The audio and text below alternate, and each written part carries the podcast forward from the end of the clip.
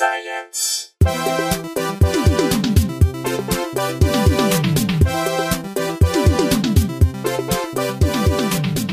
Hello and welcome to Probably Science. My name's Andy Wood. I'm Matt Kirshen. Hello there. I forced for a sec- I didn't know if you were going to introduce me or whether I was going to introduce myself. You know what? I like how we never know. It's a, it's a toss up every time. I think it's that kind of will they, won't they excitement that keeps the listeners tuning in week after week. The uh, the Diane and um, God, why can't I remember Sam? Sam and Diane. Yeah. yeah Except, like, instead of a committed partnership, romantic and sexual relationship, it's just will they say the other person's name or not? Or leave it to the other one. Cliffhanger. Stretch that out for 120 episodes. that's what. Yeah, that's, that's probably what TV used to be before. Um, I don't know. Yeah, will they will they hold hands over the course Yeah, of yeah, yeah. 300 episodes? What was the groundbreaking? The first kiss. And I know the first interracial kiss was uh, was on Star Trek, It was. right? We- Shatner we should- and oh, so, yeah, let's bring it. Well, let's introduce our guest because you look like you've got something to say. The very funny, uh, excellent comedian Maggie May. Hey, How's it going? good. Uh, you have to keep these mics really close to you because they're Oh, shit. sorry. Um, I, I was thinking that the first interracial kiss was Lucy and Desi, but I think they were the first interracial couple. Oh, okay, okay. well, then th- there was also the first couple to share a bed because for a long time in TV shows, married couples would go to sleep and in the bedroom scenes they would be in two different beds. Keeping a Christian. Yeah, I forgot what. Maybe it was Ozzie and Harriet the first. There was some groundbreaking show that was the first to have the I think that one bed. was Lucy and Desi as well. really. God, Yeah. they got they br- breaking down. They did a lot. breaking down walls. Yeah. And now the studio where that was shot is where we always have to tie in the Jim Jefferies show. Is where um, Matt's Matt's show is taping, and what is not what is going to be Netflix Studios soon, right? Netflix yeah, bought the I think thing. so. Uh, well, I think they bought. I think Netflix bought it out. So I think if we get more episodes at some point, we might have to move. And I very much hope we don't move far because that's really convenient. As as a fan who likes to just come watch the tapings, it's it's a five minute walk for me. It's pretty yeah, nice. it's it's very convenient for you. It's very convenient for me to come and podcast with you after the taping. And also, more importantly, it's within at most a 15 minute drive from me in the mornings, that's amazing. That's Yeah, so that's- good. which is very good for someone who very much values his sleep. Yeah, I don't get how like people. Or I think people don't get how in this town you can't hope to plan where you're going to live based on. I mean, I guess if you have like a traditional job that might be years long, but like if you're like most of us, the jobs are going to be, you know, at a six month job would be amazing. I don't Yeah. think I've had a. I think I've had maybe one six month job in my six years here. Uh, so you can't hope to like move to where the jobs are. It's just always like where do you happen to get the work? You hope it's not like Santa Monica or something. Yeah. Uh, yeah. Yep. Which Yeah. my girlfriend now has. She has a new job and it's in Santa Monica, which is just an hour and a half of miserable travel every, each way every day. Yeah, I think about that with uh, with dating apps. You know, like Oh yeah. you could have the love of your life, but they're in Huntington Beach. Like, nope, sorry, it's just not meant to be. We'll be together online. Um, I'll see you on Facebook. hey, uh, Mary Kay and Johnny was the first television series to portray a married couple who slept in the same bed. the show was called Mary Kay and Johnny. Mary Kay and Johnny. I've never heard of it. this Made its it's made its debut in in on the 18th of November 1947. 15 minute long program on the Dumont network Oh, see, that's why we didn't know about it. and it most none of the no footage from it survives. It features Was there a fire? What? Someone just made that Yeah. up. That sounds very made up. I've never heard of the dew point. well, it fe- the, it features a real life couple just like the I Love Lucy series. Uh, actors Johnny and Mary Kay Stearns. Mary Kay had been modeling junior wear on a weekly TV show when her husband pitched the idea of a television based domestic comedy to a sponsor. Uh, apparently, many such domestic shows, often featuring real life couples, were playing on the radio, but none had made the transition to TV. Johnny got the go ahead to produce a single episode, so he wrote a light comedic script about a newly married couple who lived in a Greenwich Village apartment, just as they did. The show caught on, and they. Um, and the, and Mary Kay and Johnny performed live became television's first sitcom, eventually running for three years on three different networks: Dumont, What? NBC, and CBS. That's considered America's first sitcom. Uh, yeah, and it um, or first television sitcom. Still, I can't believe that. I can't believe I haven't uh, haven't heard of that. Yeah. Um, yeah, so because of the limitations of live television, most of the episodes were set in the couple's apartment. Uh, no, I mean the studio reenactment of the apartment, the, which included a bedroom but not a bathroom, and the bedroom had a single bed which they sh- shared.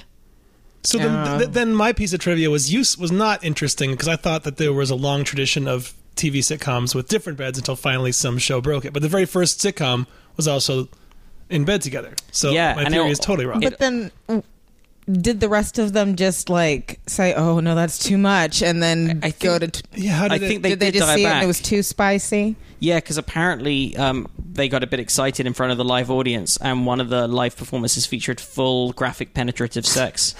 W- w- Okay, I think someone. Where are you reading this from? Oh, just like someone's fanfic. Fan fiction. Yeah. No, oh. no, everything here apart from the sex thing was from Snopes. Oh, but in uh, Snopes, But- not in but the Snopes debunking, saying it's true. true. Yeah. Okay, okay. Huh. I got to relearn some trivia for bar night for trivia for bar trivia. Oh, Yeah. God. Well, I've literally never heard of that. No, it's. I think it's probably time for a reboot. right? Can you imagine? can you imagine going in for like a general meeting with NBC and be like, "Hear me out." A, a television-based domestic comedy. like, give that kid a show. that was the selling point, right? a television-based domestic comedy. Me and my Yeah. wife. featuring a real life couple. Wow, incredible. Um, yeah, we've uh, come a long way. Did you see Louis' show before he got Louis? I think it was called Lucky Louie, I saw a tiny bit of it. where he tried to make a show that was sort of in the honeymooners feel, like like traditional multi-camera with an actual studio audience, and it looked, you know, it looked like a throwback to a '70s or '80s show. Um, but then it would still have it was on HBO, I think, so it would still be dirty. And there was one scene where he jumps out of bed. And you see his cock, like he's fucking naked, just to be like, isn't it crazy? We're in a multicam sitcom, but here's uh, but then now that we know we know about him, he likes everyone to see his cock. So uh, that's that's our Louis, Lucky, lucky Lou. lucky Louie. Um, hey, Maggie. Yes. We like to ask our guests this before we get into the stories. What, if anything, is your background in science? Well, um, my high school is the Science Academy of South Texas. That's where I graduated. It was a math and science, math, science, and engineering magnet school in Texas. Um, and it was a good school. You know, Yeah. um, they are they're on like top U.S. school lists of you know people. right. who See, grad- we've chatted about this a bit off mic, but like just for the listeners, this is like real science, not Texas science. Oh yeah, this is this is real like scientific method. People kind of just you know it's it, it's not. Uh, There's no like like 12 Moses is high. Not that kind of. You know, that's pretty high. That's pretty high. That is a big, yeah, that's a lot of height. Yeah, That's like, yeah. It's a. How does a That's the Moses building compare to a code. Noah? in the Bible Belt, you're not le- allowed to build to build over 12 Moseses. I don't think. Yeah, right? no, no. It's like five stories. So, it was, so it was it was hard science in the heart Yeah. of Texas. And I, um, I was a bio major for a while. I graduated from college, um, went back to get prerequisites to go to pharmacy school because I had to entertain the idea of going. So I took all of the sciences and Uh huh. organic, or as many sciences are needed to get into pharmacy school, and then not go. Pharmacy, it's an interesting job because it's uh, it pays really well, right? It's a Mm-hmm. lot of work, and then like you're making a ton of money, but you're still working in a Target, right? I yeah, like, it's what a yeah. bizarre. You make so much money working at a like a like a Walgreens. Yeah, you know, yeah, and you don't do anything. Like you maybe double check on stuff or whatever. and but- yet your job is fucking vital. You know, Oh, like yeah. one error and Oh, yeah. someone's dead. Oh, totally. Well, more so um, that kind of pressure is with like hospital pharmacists, Yeah. where like their patients are like on different things. Um, you know, randomly, like they're not usually on this medicine, but they need to be on this medicine because they were in an accident. And Yeah. how does it counter? Uh, what are the counter indications with other medicines they might be taking? Also, but um, yeah, like there are so many checks in the way that prevent mistakes from happening in like a pharmacy like they weigh it um, and the machine is supposed to like it knows the weight of like 30 pills and will dispense 30 pills and then the farm technician double counts it and like Is everything always a two person? There's never a, a single. like a rogue pharmacist I mean, yeah, it, that's yeah. Is there always um, what's the word for it? Um, redundancy in place in terms of two people, just so one person can't fuck up or not? Um, I, I think that the pharmacy technician is more so to do stuff that um, is vital, but you don't need like a degree to do. Uh-huh. You know, But that that is interesting. Yeah, it hadn't occurred to me that yeah, this is someone like a highly trained medical professional is basically in a place where we sell like we sell diazepam and ramen. Yeah. like you can Yeah, weird. like toilet cleaning Yeah. stuff and and cancer medication. I always wondered if like pharmacists hang out with the people who work front of house in drugstores after you know like is there any kind of like sense of camaraderie or like we're on a team or we're, we're two distinct businesses like when a starbucks is inside of a grocery store or something like do they feel oh, like yeah. they're on different teams or like on breaks do they kick it you know like Uh, it depends how cool they are. Like uh, HEB Pharmacy in Austin, I love HEBs, and I, like I knew H, what is it HEB heb Mm-hmm. oh, I haven't heard. best grocery store. They've done studies on like United States grocery stores, and Number HEB one. has come out on top. ahead of wegmans have you heard of wegmans Yes, suck Okay, it. Wegmans. Suck it, Suck it, Ralph's. Wegmans. HEB rules. All the rest of y'all suck. Um, but um, there was a pharmacy technician I knew that had worked in the photo department before. So I Hmm. knew him for years working in the photo department. So then when he transferred over to the pharmacy, I knew him then too. And he was super, well, we hung out. Yeah. So, but you guys were the exception you think like it's not usual to fraternize with oh, I was a customer. I made friends with Oh, you were people cus- that okay. I thought you were worked- something. You okay? I made friends with everybody that worked at that store. Oh, Okay, cool. Yeah. cool. So, how far did you get in the pharmacy training? I got into pharmacy school and then did not go. Didn't go at all. Yeah. it wasn't like first day there. You were like, "This is not what I wanted." Forget this. Not even gonna go. Um, I did not get the uh, like some kind of registration sheet in on time. There was some kind of a, a mistake, and I like, and I didn't want to go. Like Yeah. in my heart, I did not. It was going to be in Amarillo. I'd have had to live in Amarillo, Texas, for like three what- years. What's Amarillo like?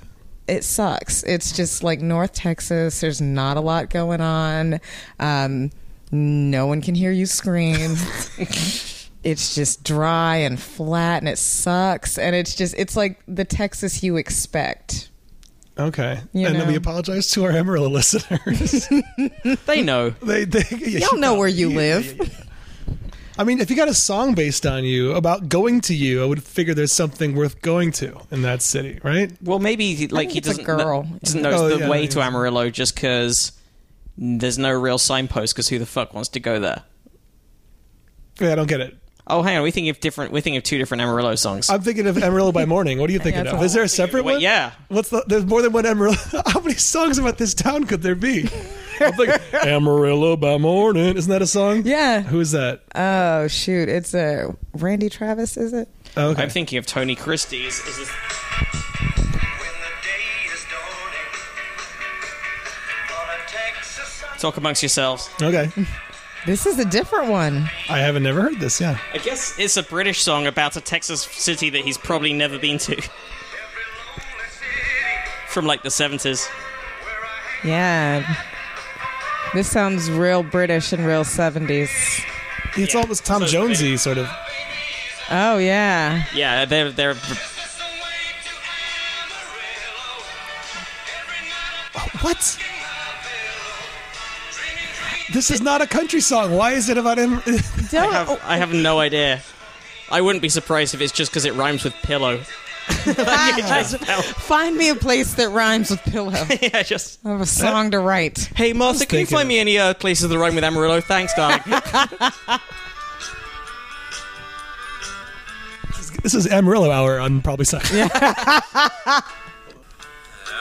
Sometimes, like, when you see something that you had never seen and there's like video for it, don't you feel like you're part of like an elaborate hoax?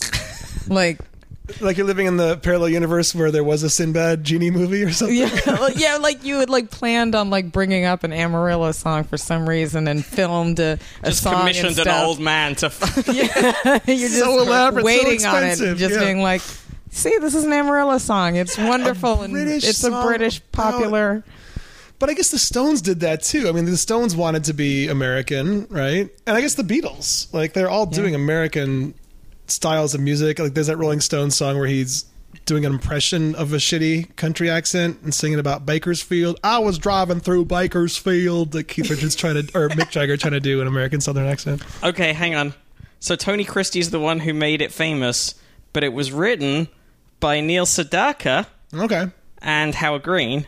Oh, Howard Greenfield, rather. Um, so I was confused Neil Sedaka and Paul Anka. That- I think that's because they are remarkably same similar. um, I mean, they are. They're you know, they're both sort of croonery singer songwriters who wrote loads of stuff for other people as well. Yeah, right. Neil Sedaka is not that known for singing his own shit, is he? Yeah, exactly. Like he's, you know, his his best known song is "My Way," which was made famous No, by. Paul Anka. That's Paul Anka. That's what I was talking about. Yeah, I you Neil Sedaka. Yeah, yeah. But um, okay, and I was right. Okay, so it was.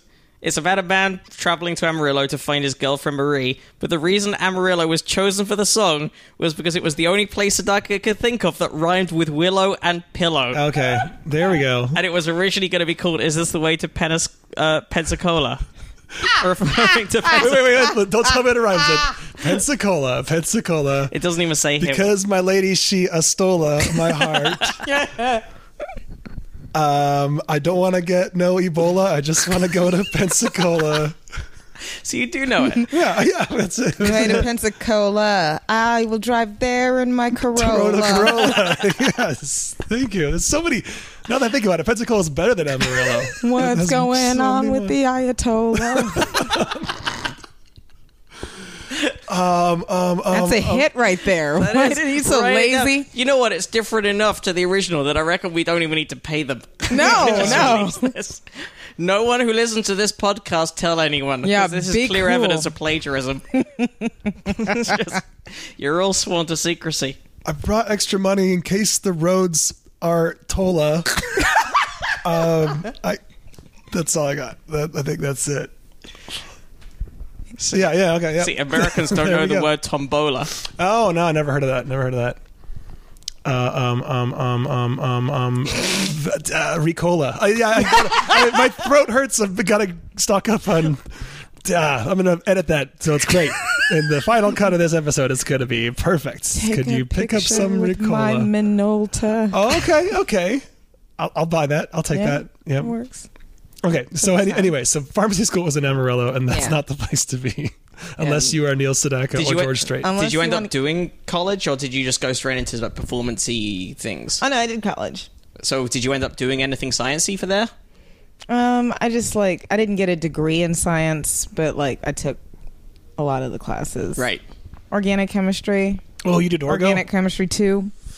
That's that's some real tough shit. Yeah. I wouldn't touch Biochem, that. I took that. Damn. Well, let's let's kick it off with a sort of Chemistry. all biochemistry, organic chemistry I like story. I was going to go coconut oil. Oh yeah. you a fan, Maggie? I'm a big fan of coconut oil. Uh, for for topical use or for consumption? Uh, hair. Okay. Okay. That's a different. Okay. That's fine. I Then was you're not still- going to be upset by this. Yeah, because coconut oil, according to this new um, study by hot U.S. heart experts, is unhealthy as beef dripping and butter. Is packed with saturated fat, which can cause bad cholesterol. According to the American Heart Association, in an updated advice, it's commonly sold as health food, and some claim the fat in it may be better for us than other saturated fats. But the AHA say, say there are no good studies to support this. And the advice around which fats to eat can be very confusing. Animal fats, such as lard, are generally seen as bad, while plant oils, such as olive and sunflower, are seen as healthier options.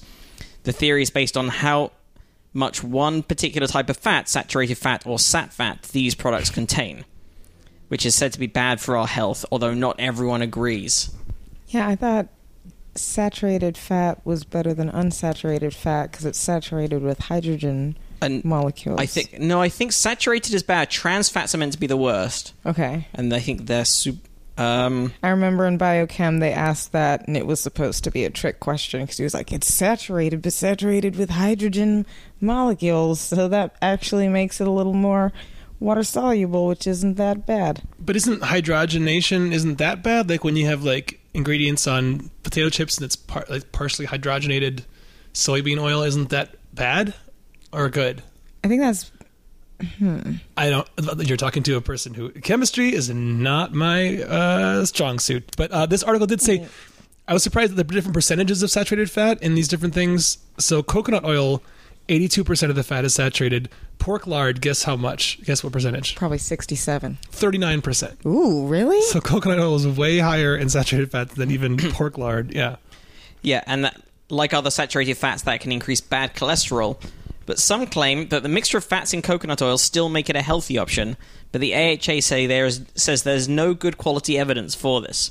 It says people should limit how much saturated fat they eat, replacing some of it with unsaturated vegetable oils, such as olive oil and sunflower oil, and their respective spreads.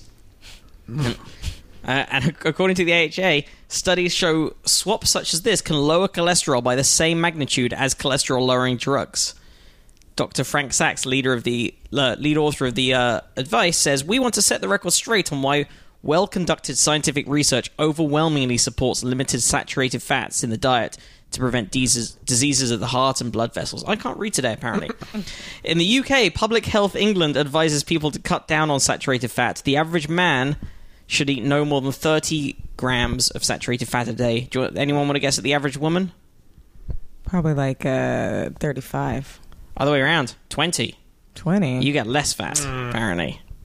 I don't know why. That seems mean. Is that just guessing on the respective weights of men versus like just I don't know. mass-wise? I don't know whether it's the average weights or average physiology. I'm sure that all of these guidelines are pretty rough guesses. it's just the patriarchy trying to keep us down, try to keep fat out of our Saturated hands. fats. yeah, you know what happens if you get too much margarine. Yeah. Start to- Happiness. Start to think big ideas. Yeah. Start to get uh, Happiness. Then you start writing proposals. yeah. Then you have companies. It all starts with saturated fats. Keep it in check. Expert- I like that news.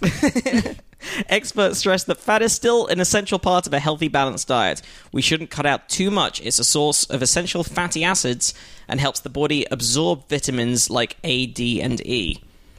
Victoria Taylor from the British Heart Foundation says to eat well for your heart health is not just about reducing fat, but reducing specific types of fat and taking care over what they're replaced with unsaturated fats and whole grains rather than sugars and refined carbs. Any change should be re- viewed in the context of a whole diet approach. The traditional Mediterranean diet has benefits for a range of risk factors for heart disease, not just cholesterol levels. We, repla- we recommend replacing the saturated fats in the diet with unsaturated fats using oils instead of butter and choosing foods like avocado, oily fish, nuts, and seeds instead of foods high in saturated fats like cakes, biscuits, chocolate, and fatty meat. As long as they don't take avocados away from me. Like if, if a study comes out and is like, guess what, fucker, avocado was the worst the whole time, It's and you were spending all that money for nothing. Yeah. That that is, it doesn't say anything about hair use, but I'm guessing it does still recommend using coconut oil for hair over That's like great news Sure. for hair beef use. fat or My butter. twist out's gonna just be out of control. What's the? Is it mainly just that it's also that also smells nice, or is there something to the actual texture of it? That's, It uh, like if your hair is dry, it moisturizes it a lot, and so it gives it a nice sheen. okay. Gotta get that good sheen. Yeah, Gotta get that Charlie going. got to be out here sheening real nice Yeah. for everybody. Gotta be. You want that Martin, not that Charlie. Yeah. When it comes to the Gotta let my soul sheen. glow. Yeah. um. Speaking of, uh, how can I tie this in? Hot one out there today. I don't know if that affected anybody's hair frizziness or anything. Uh, did you guys hear about the records that were broken out in Palm Springs and Phoenix today? I think they tied the all-time record, 122 degrees in Oh Palm my Springs gosh! today. Oh my gosh! How is that a thing? I know. Why? Uh, it was fucking hot, and it was so hot in Phoenix, planes couldn't take off. Just by the way, for our European and Australia Oh. and Antipodean listeners, that's 50 degrees C. 122 is 50, Yeah, that's 50 degrees C. and room temperature is like Whoa. 20 or so. yeah, it's ridiculously hot. That's yeah, it's crazy hot. Um, but I was Yeah, surprised 22 to see. is roughly room temperature. 23. Okay, um, I was surprised to find out. Yeah, Phoenix had to cancel flights. And do you guys have a theory about why they had to cancel flights? Probably because um, if the planes were starting, the engines would get like super hot. Is it the wheels? Or- is it, it- No, it's not the Set wheel on rubber fire. melting or anything? no, it's uh, hang on, hang on, hang heat on. waves. I- I- Okay, Um, is it is it that the ice cream for dessert was melting as they loaded it onto the plane? turn it around. Uh, no, it's fuel? because Is it fuel? Anything? to It's not fuel. or is it Keep one of the liquids? Is it one of the? nothing. Is no, it no, heat I'm not- it's not nothing. Um, you guys, no one's gotten close yet. Um, is it the shape or is it any kind of joins? Like, is it mechanical joins? It's not mechanical. It's it's big picture physics. Oh, is it to do with air pressure when? Uh, Yes. I mean, air. Yes, air density, more or less. Yeah. So essentially, it's like having to take off at altitude because the hotter air is is less dense. There's less air, basically. That the runways have to be longer. Um, according to this BBC article, um, yeah, the lower air density reduces how much lift is generated in aircraft's wings, a core principle of aeronautics. That in turn means the aircraft's engines need to generate more thrust to get airborne. It's a well known problem. A 2016 report from the International Civil Aviation Organization even warned that higher temperatures caused by climate change could have severe consequences for aircraft takeoff performance, where high altitudes or short runways limit the payload or even the fuel carrying capacity. well, that would even that would even further contribute to climate change because you'd need to use you'd need more powerful engines to take off in this lower de- density air, That's true. which means more fuel usage, which means more emissions. And th- this set me off Googling. I was like, well, then, like Denver, they're always taking off in thinner air. Do they have longer runways? And sure enough, they have longer runways. Um, and I found an article. Um, let's see if I can bring this up quickly. Actually, it was a blog. So, I mean, take this with a grain of salt. But someone uh, who said, let's see, this is from Ask a Science Teacher. Um, for every thousand feet of elevation, as a rule of thumb, the runway length has to be increased by seven percent. So, um, Denver's air runways are about forty percent longer than San Francisco, which I Ah. never thought about. But I mean, yeah, it makes sense. And uh, because of this, they also try to limit. Um, in hotter places like in the Middle East, uh, some high altitude airports in South America, they tend to schedule long flights for the evening or night when it's cooler. Which I, I never heard that, and it, it's, it makes sense logically. I just never sense. even thought about that Those having to be a factor to consider. Little practical things. Someone on the radio was saying, water your plants early in the morning or late at night so that Yeah. less water evaporates. Yeah, yeah, that they always. I didn't even know that. That's really glaringly obvious, but because I didn't grow up in a place where that's ever a factor. Yeah, in some places it's the law. Like in some places you'll you'll get fined if you have sprinklers going during the day. Yeah. Uh, let's see how hot it was But then, total how do people? Phoenix today. How do the youth scamper around in the water? I know, I know. Um, Phoenix topped out at 119 degrees today. Good God. It's just Wow. ridiculous. Yeah. It doesn't even sound real. And the UK is suffering. Uh, all my British friends are posting things on Facebook and Twitter about how hot it is there, and Britain is not equipped to deal with heat. It's probably a good 30 degrees colder than Phoenix, but, But it's still, like- I mean, it's probably more humid. Also, I think you guys. it is more humid, and also there's n- no one has air conditioning. right. Oh. What do you guys have a lot of deaths when this happens, or Em- deaths from embarrassment from people spending too much time in a park in very little attire. but seriously, you don't have like old it. people. Yeah, you probably do. I'm sure you do. You definitely get it in the winter as well, so I'm sure Yeah, you do in the yeah. summer. Yeah, I hope bet- everyone's staying cool somehow. however Yeah, you guys if you need to do it. if you live near a pensioner, go and spray them down. and send us a video of it because that's funny. But only spray them down early in the morning or at night. yeah, of course. You don't need daytime old people sprinkling. yeah, You want them to stay wet. Mm-hmm. yeah. Let them scamper. Uh, and another downside of it getting super hot, Matt, you feeling any any extra uh, feminine instincts right now? Uh, I sure am, Andy. Yeah. How's that intuition? Well, that yeah, that, that, that might mean you're part reptile because uh, Because scientists recently discovered how temperature can cause a sex swap in reptile eggs. I don't know why you're not hosting a morning show on like daytime Right? TV. I know. Yeah, I'm, I'm, You should be the Good Morning America.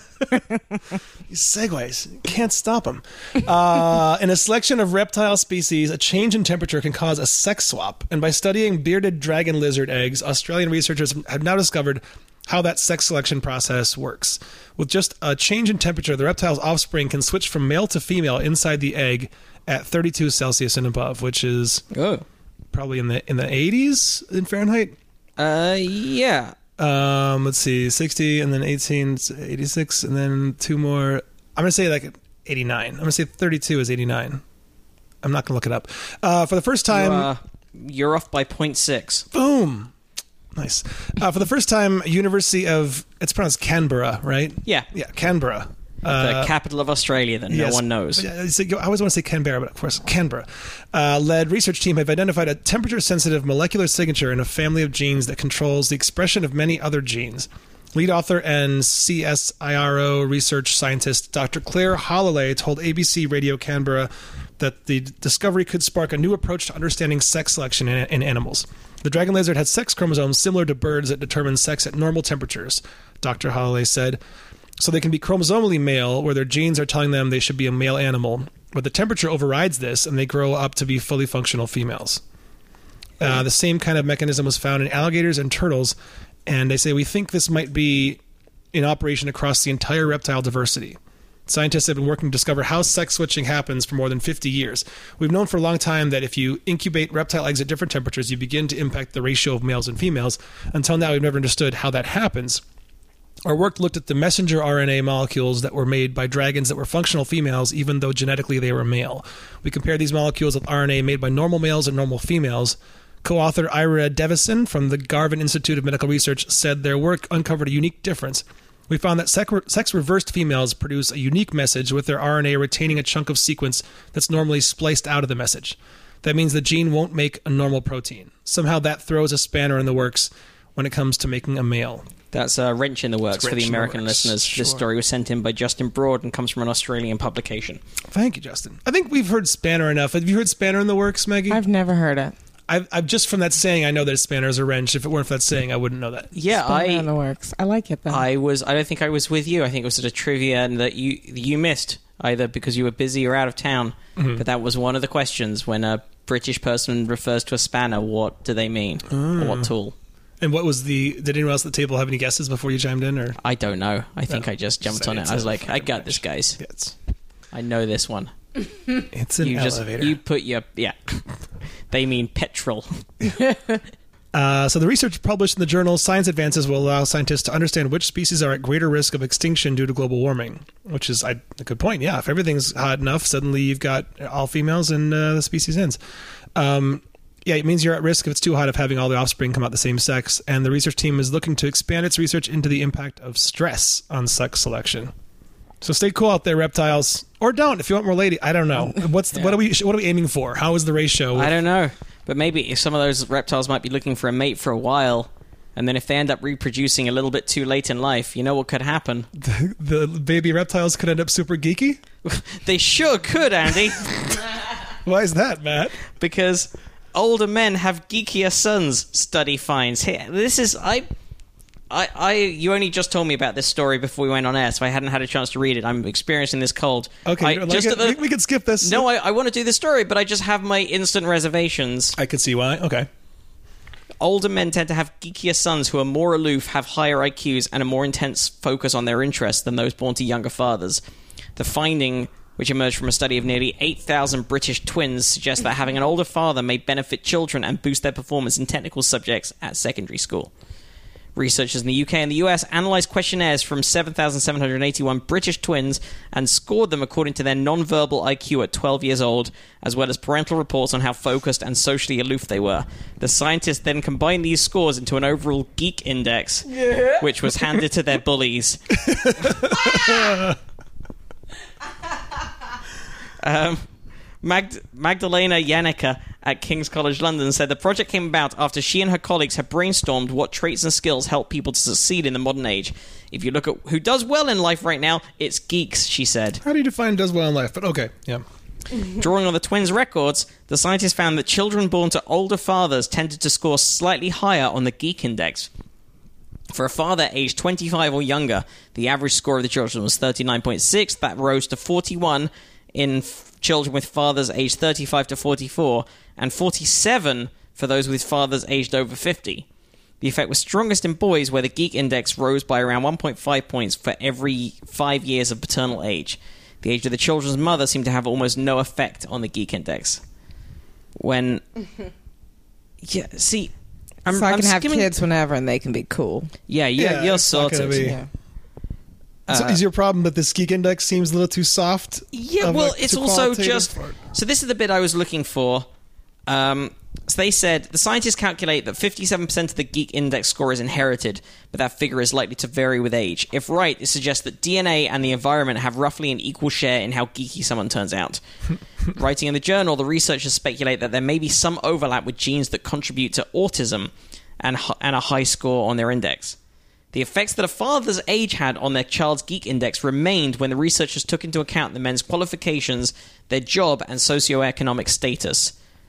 We've known for a while about the negative consequences of an advanced paternal age, but now we've shown that these children may also go on to have better educational and career pro- uh, prospects, uh, she said, and added that some of the genes that contribute to geekiness and academic success may also lead to a higher risk of autism when a child inherits more of them.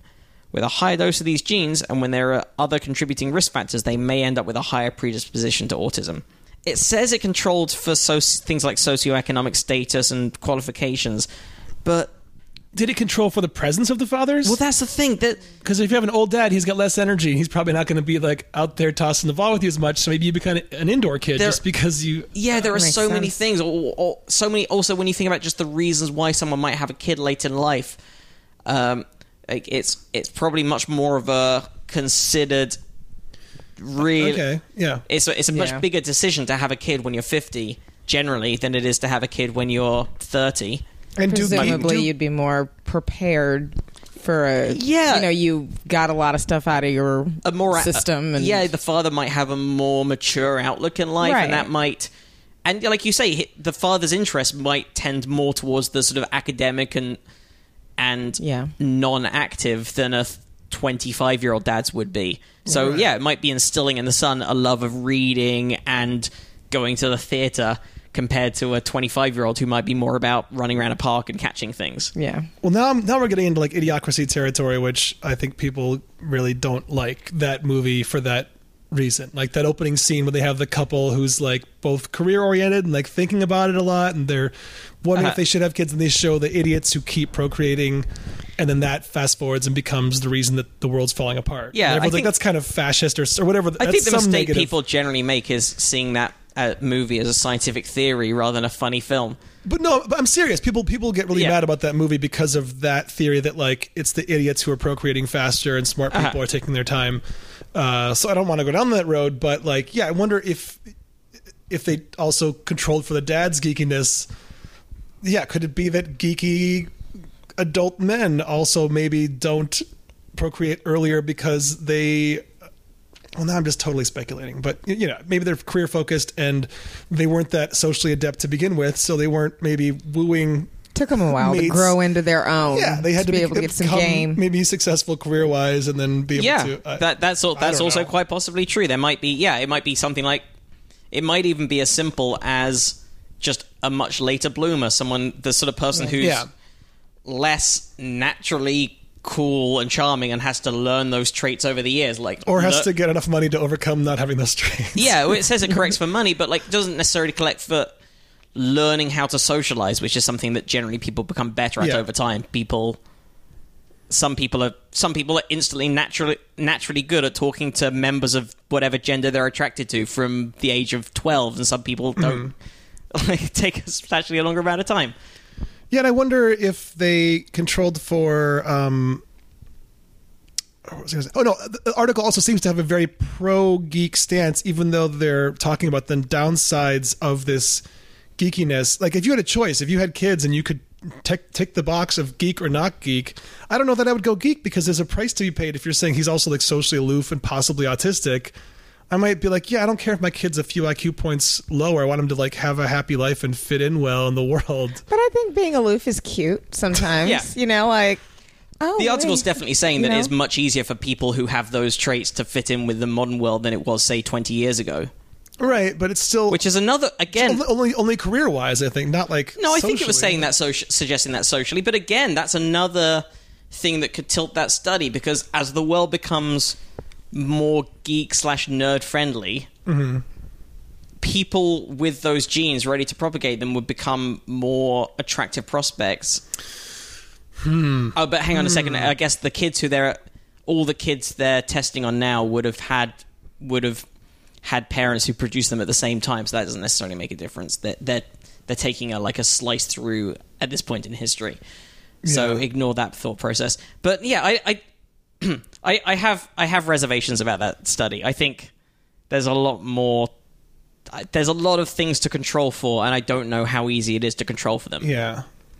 If you read the, I know people who are better at this kind of thing than me. Have a read of the article. We'll link to it both on the show notes and on the Squarespace pad, probablyscience.com, and see if you think see if you think it makes sense. And Maggie, I'm curious, did you consider yourself, or would others have considered you geeky? Would your high school classmates have considered you geeky if we asked them?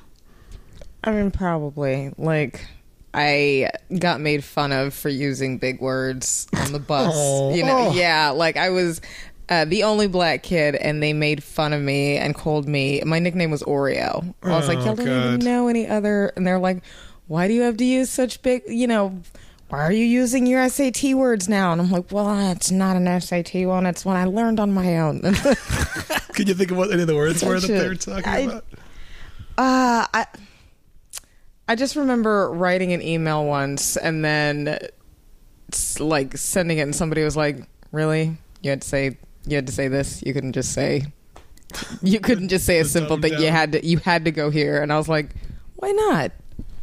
So that was frowned upon. So even though it was not the, uh, even though this wasn't like the Bible Belt Texas, anti-science Texas, there was still kids still don't want someone to be acting too smart. Um, well, uh, not necessarily that. It was like just in instances where, well, I guess there were instances where it was like not around my school friends. These were, you Yeah. know, regular, you know, they went to a different high school. And then also in situations where we were just, you know, letting our hair down. It was like, why are you, why are you, Yeah, I used to, okay. So wait, was the magnets the school you went to? Was it not that close to where you lived? So you usually socialize No. with kids who weren't. Like we bust in Oh, from okay. all over the valley. Oh, okay, okay. So I guess when you're at school, you probably didn't stand out as that geeky because everyone there is there for sciencey things, right? Yeah, Yeah. It was like, uh, yeah, it was just a bunch of like we were all interested in like that sort of a thing. Yeah. What do you think about the whole like appropriation of nerd culture by people who probably weren't that? Maybe this is just my pet thing, but uh like people who like you got dates at high school. Fuck you for trying Yeah, to like claim yeah. the nerd mantle now. If boys liked you, you were never a nerd. Yeah, Okay, like right, right. no part of. I don't know. I think there there's a a level of social awkwardness that you know geeky people have that I refused or I was unable to see. I was mm-hmm. like, I'm so great, and and you know, looking back, I was kind of a spaz, but I just was, you know, I liked myself and I had fun, and you know, I was myself, and I guess if you, so you're saying if you don't know if you're a geek, then you're effectively not a geek because it's uh, it's, rolling right off if anybody's. I feel like some geeks have the awareness that they are socially awkward, and I was clearly kind of socially awkward, but I just would not acknowledge it. I was like, "This is normal, right?" It's just what I no, wait. Oh, okay. Well, we'll figure it out next time. And yeah, And then, did your parents uh, care when you decided not to pursue the techie, the pharmacy? at first they were real concerned, and now, um, you know, not so much anymore. But like at first, they were like, "Well, what are you gonna do? Like, you have all of this." Um, you know, education. You've been able to do all of this. stuff. Like, what are you gonna just do now? Yeah, yeah. What, when was the moment? That, was it getting on Conan when they were finally like, okay, this is legit? Uh, That was very helpful. Those That was a things great are set, by definitely the like Oh, it thank was a great set. Thank but you. those things are definitely helpful for like, oh, this see the thing I'm doing is real. yeah, yeah. That's a proper thing. Friends. yeah, that- yeah. that was very legitimizing for me. Now my mom will like she recognizes that it's like work. She said that like uh someone had mentioned that their like daughter or so was like funny and could you know do what I do and she was like do you know how much work my daughter puts Nah, into you this think do you know how much comic. Writing think that you can do yeah That's awesome. nice. I was That's like cool. wow mom you think this is work like I'm so glad that you no That's awesome. see that How old were your parents when you were born? If that's not too personal. Uh, let's see. They were in their twenties. Let me figure it out. Um, My parents were in their twenties as well. Really? What about yours? Both 30. Like, where in their 20s about, Matt? Do you remember? Uh, like mid to late, Okay. like 20, 28, I think. but this article points out uh, in, uh, this is just anecdotal, yeah, but mid to late. mid to late 20s. Yeah. This article points out that uh, Zuckerberg and Bill Gates, their parents were both 30, I believe. Let me see where that was in the article. So yeah, it's not like it's unsh- it's not like it's an unshakable argument for delaying fatherhood. Um, those are two of the greatest geeks in the world, according to this article, and both their fathers were about 30 when they had their sons. So, yeah, obviously the, there could be exceptions, but uh, yeah, if you have any opinions about, about that, as Matt said, shoot us an email or tweet at us at Probably Science and uh, let us know. Especially if you are, how about this? Yeah, if you're a super old dad and you got a kid that you think is super geeky, or don't, I guess no, if you're a super old dad in general, write in and let us know how geeky your children are. Or have your geeky kid write in for you. Yeah. Because you don't know how to. And so old. and if you how have did you find this podcast, old dad? Also, how did you? Are you lost? We, we will put the story up at probablyscience.com where you can also find the donation button, which has been used to set up monthly donations by Paul Freeland, Mark Williams, John Clarici, Cara- and Caroline Lako. Thank you very much, all of you. Then there's been one off donations, so thank you loads from um, uh, Mark Clay. Thank you, Paul Ga- Bancroft, who normally listens while driving and forgets to donate, but listened on a train this month, or this week rather, and so remembered. So thank you, Paul. That's awesome. And also Peter Ipers. Is it Ipers? We've had this before. I We've had this discussion. My I apologies, forgot. Peter. But thank you very much for that. And uh, that said, num- episode 253 was a great show. I think that was the last one. That was the most recent one. Yes. Thank you, Peter. I'm glad you liked that. We appreciate that. Thank you, loads. Yeah. That's my favorite British word, is loads. Loads. Uh, if you want to donate, you can donate by clicking the button there, uh, either setting up a monthly donation or a one off. And you can also help us out by spreading the word and telling loads of people about what we do and writing nice things about us on iTunes and uh, rating us nicely on iTunes. Hey, um, a neutrino story came in that I I was it neut- it was a neutron story rather that I missed out because it came through Facebook and we were lazy about checking Facebook. Oh, I, I don't have that in front of me either. Did you find it? I have it. It's Oh, okay. copied into the document now. Excellent. But it was from one of our listeners a couple of weeks ago, Bailey Ann Slaughter, who said nice things about us and then said a few years ago when I was an undergrad physics student at IU, which what institution Indiana. is, is that Indiana? I got to help build a giant Halbach array for a neutron trap the physics department was building with El- LANL. There's a lot of initials here mm-hmm.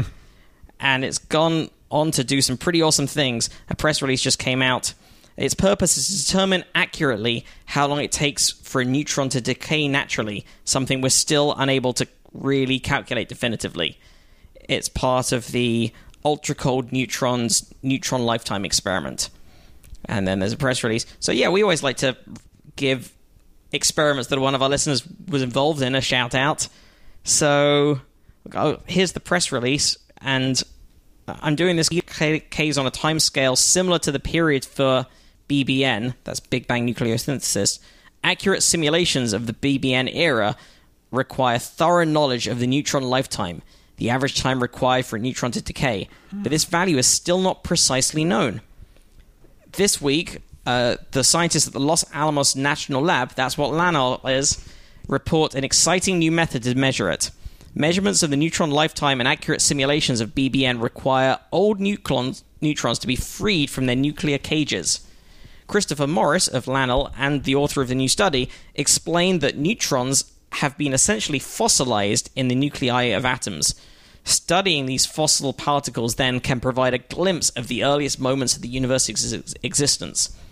By the time this BBN period ended, most neutrons were locked up in the nuclei of helium atoms. Today, almost all matter in the universe is still close to the initial delicate ratio of helium to hydrogen. This the ratio is important since it determines how fast our sun burns hydrogen, powering life on Earth. The number of neutrons on Earth is a direct result of BBN and later processes that occurred in ancient stars. By 4.5 billion years ago, there were finally enough neutrons around to form rocky planets like Earth and elements like carbon and oxygen. Morris explained that there are two ways to measure the neutron lifetime. The first is counting the number of protons produced when cold neutrons uh, in a beam decay. The second is trapping the neutrons in a metal bottle with magnetic fields or even via gravity, similar to how water is trapped in a bathtub. The method his group has developed uses a magnetic gravitational trap involving a combination of magnets and gravity, hmm. which uses very cold particles, so called ultra cold neutrons, and either the bottle's container walls or a magnetic field repel the neutral UCNs, causing them to hover in the device. According to standard physics, the only pathway they have for escape is through the decay into a proton and an electron. The new device, assembled at LANL, involves a magnetic gravitational trap with a shape designed specifically to stir the neutrons as they fill the trap. This avoids problems in earlier experiments where slow moving neutrons fill part of the trap unevenly, resulting in possibly false lifetime measurements. So oh, like, when a you bathtub clog? Like, yeah, when you fill a bathtub and like the hot water in the bottom, what you need to like mix, get in there and mix it up a bit. Oh, okay. It's So not they got like I guess they got like a little like a little person to sit in there and to, like splosh it around with their little hands. Nice. Mm-hmm. Uh, previous experiments with beam and containers appear to give sharply different neutron lifetimes. The most precise measurement using a bottle trap differs by almost four standard deviations from that measured in a beam. That's a big difference. Yeah. In the results published this week, Morris and co-workers report a neutron lifetime of 878 seconds, very close to that found in material bottle traps, but differing significantly from the neutron lifetime measured in beams. The difference between the beam and bottle measurements may be due to a still unidentified error. Morris suggests a more exotic explanation is that the neutrons disappear from the beam without ever producing a proton. This raises the prospect the somewhat controversial and still mysterious d- notion of dark matter might be involved. Future studies will explore these intriguing possibilities. Hmm. Uh, I'm glad one of our listeners was involved. Thank I, you for. I'm glad. Yeah, I don't know what you actually did in actually building it. I don't know what you what. what actually, yeah. What, You think what- they like each uh, everyone has to gets to screw in at least one screw so they can all say like I also helped. yeah, them. when you are building something like that, do you really know what's involved, or is it like a big construction project where where someone is just like put those panels on there and make them Right, look nice? right. Or maybe she helped with uh, testing before, you know, prepping it to get it ready to go through the different trials. Maybe. You know, Who knows? she gave me a lab assistant or She, something. she knows. Write us back. Yeah, Write us back, Bailey. Let us She's know. like, I built the whole thing. yeah, And it's yeah- my idea. I conceived it. I was an under, I was the most advanced me. undergrad. For some reason, they just gave me a grant of billions of Yeah. dollars to get this thing going. And Bailey, shoot us an email because we're always slower to check the Facebook message. At least I am yeah, slower to we- check Facebook I- messages. that's but, my uh, bad as well. I do tend to monitor it, but we are a little bit worse at noticing stuff on Facebook. But we still do appreciate the Facebook messages and get around to them eventually. Yeah. Speaking of Facebook, we got an uh, email in from Peter Dahl or Dolly or Doye. Uh, he emailed in the story, but the story is about Facebook, specifically about Facebook bots. Facebook is trying to teach bots the art of negotiation, so the AI learned to lie. This is an article in the Register. Last year, there were a bunch of um, chat bots that went viral. We talked about one that that uh, Oh, the one that got very racist, got very very, racist quickly. very quickly. Yeah, because it was learning based on how other people interacted with it on Twitter how how humans interact, and then everyone was like, okay, let's just be assholes to it, and then it turned it into a monster. Um, so this article says, despite last year's burst of hype, chat chatbots haven't progressed beyond asking and answering simple questions. Still, researchers aren't letting go of their dream of a perfect digital assistant. If bots are to be really helpful, though, they'll need to be more than just a dumb user interface. They'll have to engage in more complex chatter, which is hard to do. One area of complex conversation has received little that has received little attention is negotiation. Developers are right now crafting bots that try to do specific things such as helping people book flights or deal with restaurant reservations, but in those jobs both parties have the same goal, getting someone on a plane or finding them a table. But what happens if they don't want the same thing? Well, it turns out chatbots, after being taught to negotiate, will sometimes lie to get what they want. In an experiment, the Facebook AI research team, uh, acronym FAIR, forced two bots to learn how to negotiate with one another by presenting them with a bargaining task. Both agents are shown the same number of objects two books, one hat, and three balls, and they have to split the items between them. They've been programmed to want different things, as each class of object is worth a different number of points to each bot. And the goal is for both bots to compromise so they can both walk away with decent scores. A software system dubbed Dialogue Rollouts to achieve this negotiation has been published online on Wednesday. Was that this recent Wednesday? Uh, it allows bots to plan and reason ahead. Mike Lewis, lead author of the paper and researcher at FAIR, and Dhruv Batra, co author of the paper and assistant professor at Georgia Tech, explained to the Register. In games like chess or Go, agents have to consider what the counter move will be, as there are many different possibilities. Uh, this applies a similar idea. If I say this, what will you say back? And uh, the bots can only spar with words they were taught. The training data was compiled was compiled from 5,800 human dialogues containing a thousand words in total, all generated in real people grafting away for the Amazon Mechanical Turk service. I don't know what that is. The bots learn to imitate the way people uh, the way people compromise so that they can try to predict what the other person will say in certain situations. The team used a mixture of supervised learning for the prediction phase and reinforcement learning to help the bots pick which response they should reply with. If the software agents walked away with, from negotiation or do not reach an agreement within 10 rounds of dialogue, they both receive zero points. So it's to their benefit to broker a deal of some sort. Uh, the most interesting tactic to emerge was that ability to lie. Sometimes bots feigned interest in objects they didn't really want and then pretended to give them up during the bargaining process. They learned to lie because they discovered a strategy that works given the game reward. Maybe it occurred a few times in the training data set. Humans don't tend to be deceptive in Amazon Mechanical Turk. I got to click on what this is. Have you heard of that, Matt? Amazon No, I Mechanical haven't. Turk. It is um, I presume it's like a fully automated Turkish person. it gives businesses access to a diverse, on demand, scalable workforce and gives workers a selection of thousands of tasks to complete whenever it's convenient. Oh, is it like fi- digital Fiverr or something? Or like, uh, like mass computing. Okay. I'm not sure. Okay. Anyway, so humans don't tend to be deceptive in this in Amazon Mechanical Turk, so it's a rare strategy. Batra said, The hope is that the negotiation process learned here can be extended to other settings, such as using bots to book a meeting with someone or buying and selling products, all useful features for personal assistance. Facebook's Assistant M for its messenger platform is an ongoing project. The hype around its release fell flat when it was revealed that it could only perform a limited number of tasks, including recommending stickers, sharing locations, and getting a ride on Uber or Lyft.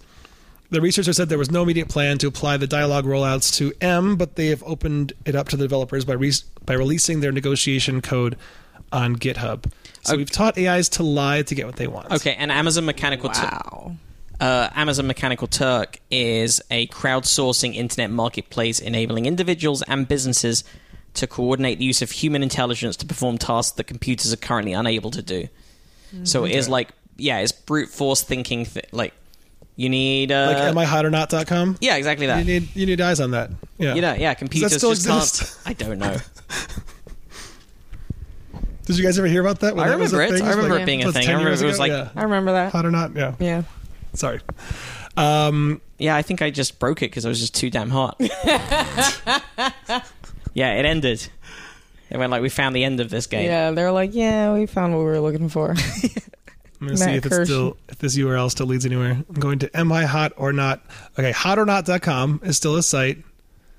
Oh, now it's just a dating site. God damn it! I just want to judge some strangers. Come on, internet, let me judge the picture of a stranger. Why I bet can't there's there a be? lot of tans? yeah. A lot of tans. A lot of tans, What, what do you mean? like sun tans. Oh no. Like people who are hot are A lot tan- of a lot of dark dark, dark, tans. George Yeah. Hamilton Yeah. style tans. Why can't Yeah. there be just one place on the internet where we can judge strangers? I know. Why can't I? Like- purely on physical appearance. That's all I ask of you, internet. You've No been around for follow-through. decades. Yeah. God. All right. So, what's your biggest fear now that uh, AIs know how to lie? this is the beginning like this is the beginning of it um it's already uh come very far and now that it knows how to lie how do we know it's going to be working for our best interest Yep.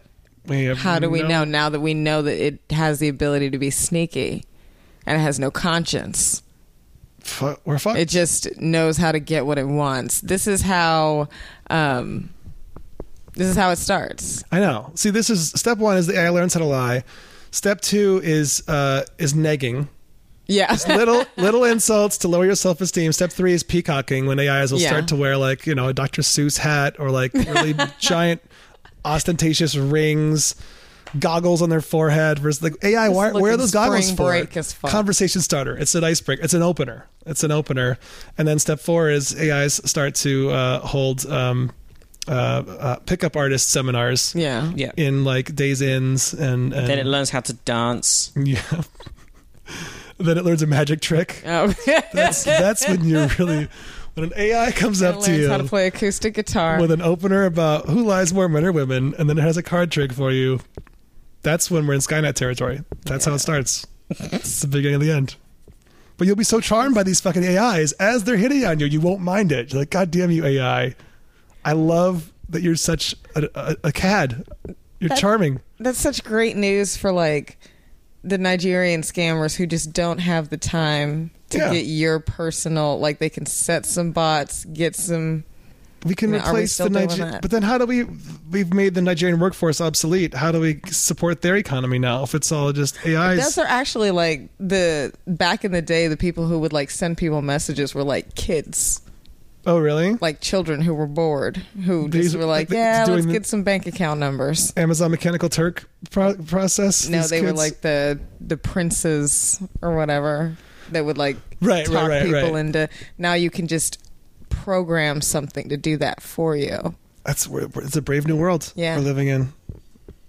Um, hey, you know one one thing that we won't have uh, that humans still have to do right now that compute robots will take over s- soon. Sex. I was going to go with carrying luggage through airports. Okay, but yeah, all right, yeah. I just yeah. that is a kind of okay. sex. Yeah. We probably should should sexy. wrap up soon, but I wanted Yes. to do this last little story because this is a quickie that um, See, sex.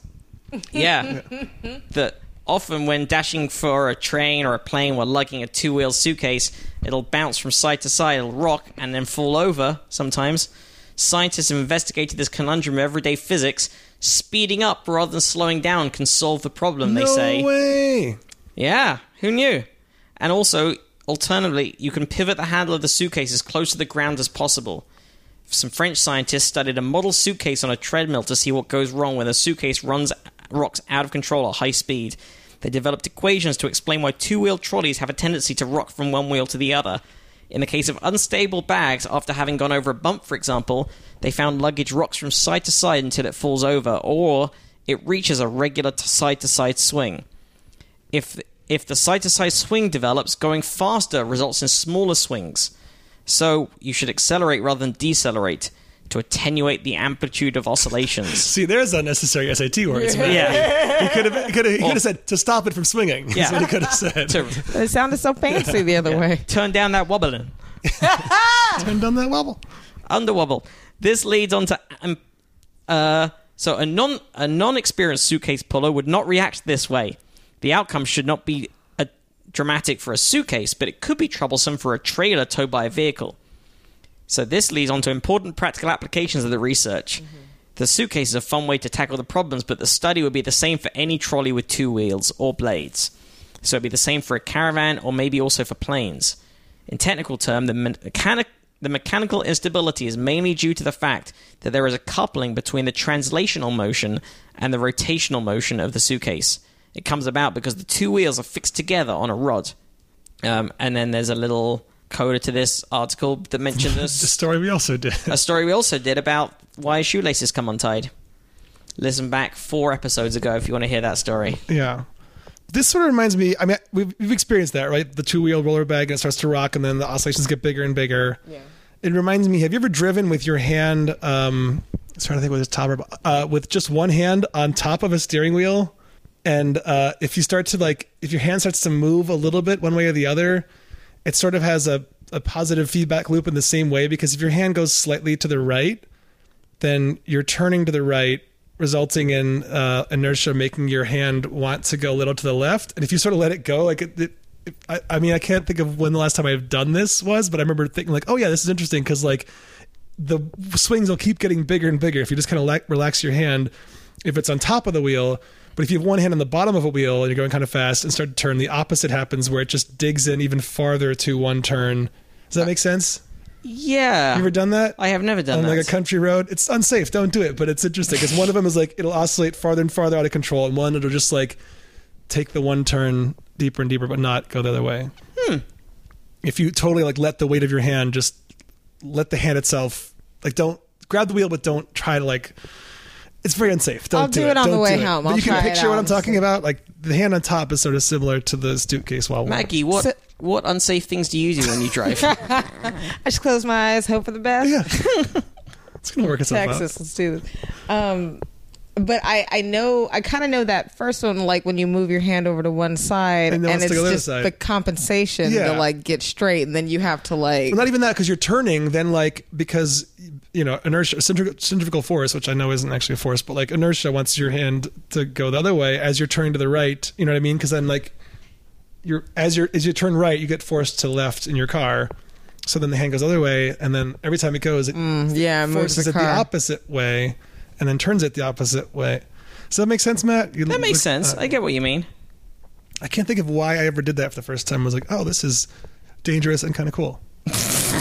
Did you do it on purpose? Like, I'm going to test this out Bill Nye style I- in the I mean- field. I get. I think I must have been like maybe I was like driving out to this lake we go out to in Michigan growing up. So it was some like country road. And it, there was plenty of space, but um, don't recommend this. Don't recommend it, kids. But uh, I remember just thinking like, oh yeah, the top and the bottom of the wheel is two different. They're both have these like feedback scenarios with what actually happens because of the turn, but they're op. One is uh, um, what's the term for something that's harmonic motion but increasing in its I forget I forget the terms. It's late. We should call it a day. Too much podcasting. It's a lot of podcasting. yeah. You did I did good not- with the harmonic motion, though. Mm, no, uh, thank you, Maggie. You're too kind.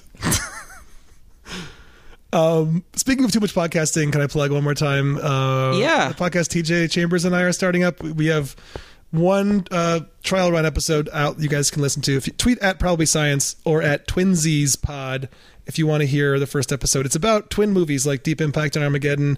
We just recorded Ants and a Bug's Life today, which is a really fascinating story. Lots of lots of spiteful intent that went on to making Ants and a Bug's Life happen at the same time. Yeah, I hadn't realized that. I th- I thought it was just a coincidence, and it was the opposite of coincidence. There was some serious bad blood between uh, Jeffrey Katzenberg and uh, Disney Pixar. I want to listen to that. I love when pettiness is on a Oh, grand man. scale. When That's- pettiness has a big budget. Yeah, someone asked someone else just to like move the release date of a movie so it wouldn't be the exact same time, and the other person said no. He said, "Then fuck you. We're coming out with our Ant movie."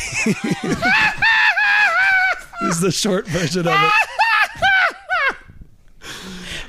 it's a great story. Um, so yeah, uh, we'll be putting those up probably within the next couple weeks. We'll have the final edits up. But if you want to hear, uh, yeah, like I said, just sort of a trial run, just tweet at probably science or at Twinsies Pod, and I'll send you the link. Sounds good. Hey, Maggie, where can our listeners find out more about you and the things you do? Um, I am on Facebook, Maggie M A Y E. I have a fan page. I'm also on Twitter. I say all kinds of stuff on Twitter. Sure do. Maggie May haha. It's uh, M A Y E, by the way, for everybody. Who, Yeah, and we are at Probably Science, and then individually at Andy T. Wood and at Matt Kirshen. Give us a follow. We appreciate that. Tweet out, tweet out about us, Facebook about us. Find other people in the street and tell them about us. donate if you're able to donate. We really appreciate that too. And thank you so much for joining us, Maggie. Thank you for having me. Oh, and uh, watch the Jim Jefferies show on Comedy Central every Tuesday Yes, do that. because some of those words are mine. I don't own the words; I just loan them from a dictionary. I, I borrowed them. I borrowed them from the library and I put them in the show. Can I, can I ask you? Oh, maybe I should stay out of the episode in case the answer is no. But the, my favorite line of the taping today was um, the Roman Polanski. The list of things he did is like, and some of that's got to be illegal. That was a Jim. That was a Jim improv. In Oh, the, okay, In the first read through. At least something there's got to be illegal. I liked it. Um, okay, well, thanks again for listening, and we'll see you next week. Bye. Bye.